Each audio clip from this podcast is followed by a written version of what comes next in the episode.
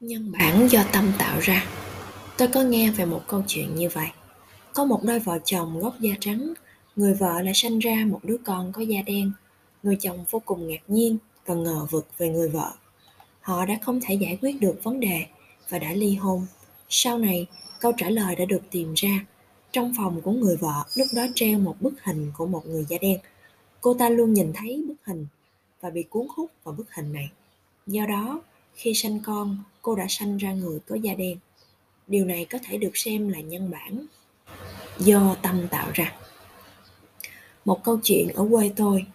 Chính tôi đã chứng kiến một trường hợp tương tự xảy ra tại quê nhà. Tại đó có những dân cư rất chân thật. Họ thậm chí chưa bao giờ đi đến thủ đô. Một gia đình nọ có hai đứa con. Những đứa trẻ này có tóc vàng và mắt xanh, tức là chúng giống người tây phương. Khi tôi hỏi vẻ ngoài đó của chúng, họ kể cho tôi về câu chuyện như sau. Một lần nọ, tại miếng có chương trình xét nghiệm máu ở vùng quê để tìm bệnh sốt rét. Một cô bác sĩ người pháp với tóc vàng mắt xanh đã đến để thực hiện xét nghiệm. Có một phụ nữ trẻ không dám nhìn cô bác sĩ này vì sợ. Khi nghe cô bác sĩ đến, cô ta chạy trốn. Những người quản lý và chỉ đạo ngôi làng đã không cho phép chuyện này xảy ra, nên họ đã lôi cô ta đến và bắt buộc cô ta phải xét nghiệm máu khi nhìn thấy người bác sĩ, mắt của cô gái trong làng bị dính hút vì nỗi sợ hãi. Do đó, những đứa con cô sinh ra có vẻ hoài, giống hệt như người tây phương. Trong trường hợp này không cần phải lấy các tế bào như được nhắc đến ở trên. Do năng lực của con mắt, nhân bản đã tự xảy ra một cách tự nhiên. Những đứa con của cô gái đó đến chùa của tôi và có xuất gia giao duyên. Chúng đã hoàn tục và hiện nay vẫn còn đó. Sự kiện lạ lùng này xảy ra là do năng lực của tâm thức tức là sự ảnh hưởng của nó đến vật chất, nghiệp khăm má và những yếu tố khác hỗ trợ cho thân xác. Mặc dầu sắc pháp được đặt nền trên nghiệp, nhưng nó diễn tiến phụ thuộc vào môi trường xung quanh, do đó nó cũng có thể thay đổi thành những dạng khác nhau, phụ thuộc vào sự hỗ trợ của thời tiết và vật thực. Sắc pháp do nghiệp tạo tiếp tục tồn tại. Tuy nhiên, nghiệp tạo ra sắc pháp không còn tồn tại nữa như những gì đã được nói trong chương trước. Khi gieo được vào đất, hạt giống bắt đầu mọc. Vào đất, cây mọc lên từ hạt giống đó cần sự hỗ trợ của đất, nước, ánh sáng, nhiệt lượng cũng như dưỡng tố. Điều này cũng giống như trong cuộc sống loài người.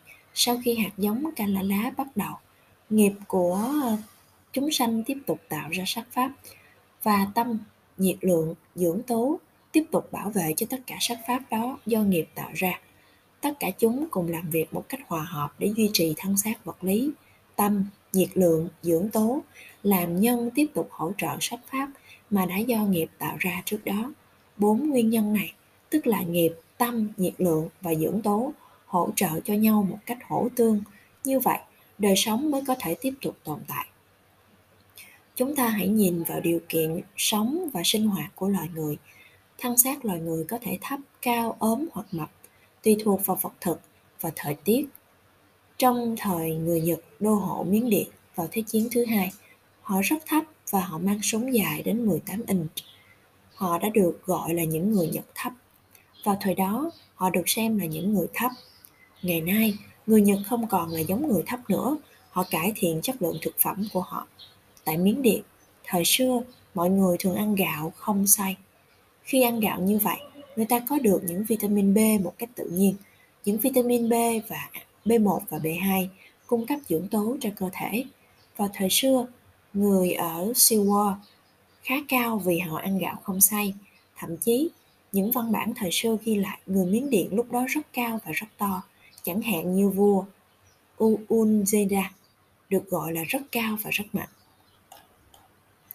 Rồi những thời kỳ sau, người Miến Điện bắt đầu ăn gạo trắng, tẩy rửa bột cám bên ngoài hạt gạo bị cào đi và chỉ còn phần gạo trắng bên trong. Do chỉ ăn phần gạo gạo trắng, ít chất dinh dưỡng, người miếng trở nên ấm hơn, nhỏ hơn, yếu hơn. Lý do tại sao thuốc Babaclec được chế tạo ra. Mọi người được khuyến khích không nên ăn gạo nâu. Ngày nay, chuyện này được thay đổi vì thực đơn đã được thay đổi để bao gồm trong đó những thức ăn tốt hơn, bổ dưỡng hơn nên lớp trẻ ngày nay cao hơn, to lớn hơn cha mẹ chúng. Như vậy, thân xác không chỉ liên quan đến nghiệp mà còn liên quan đến vật thực.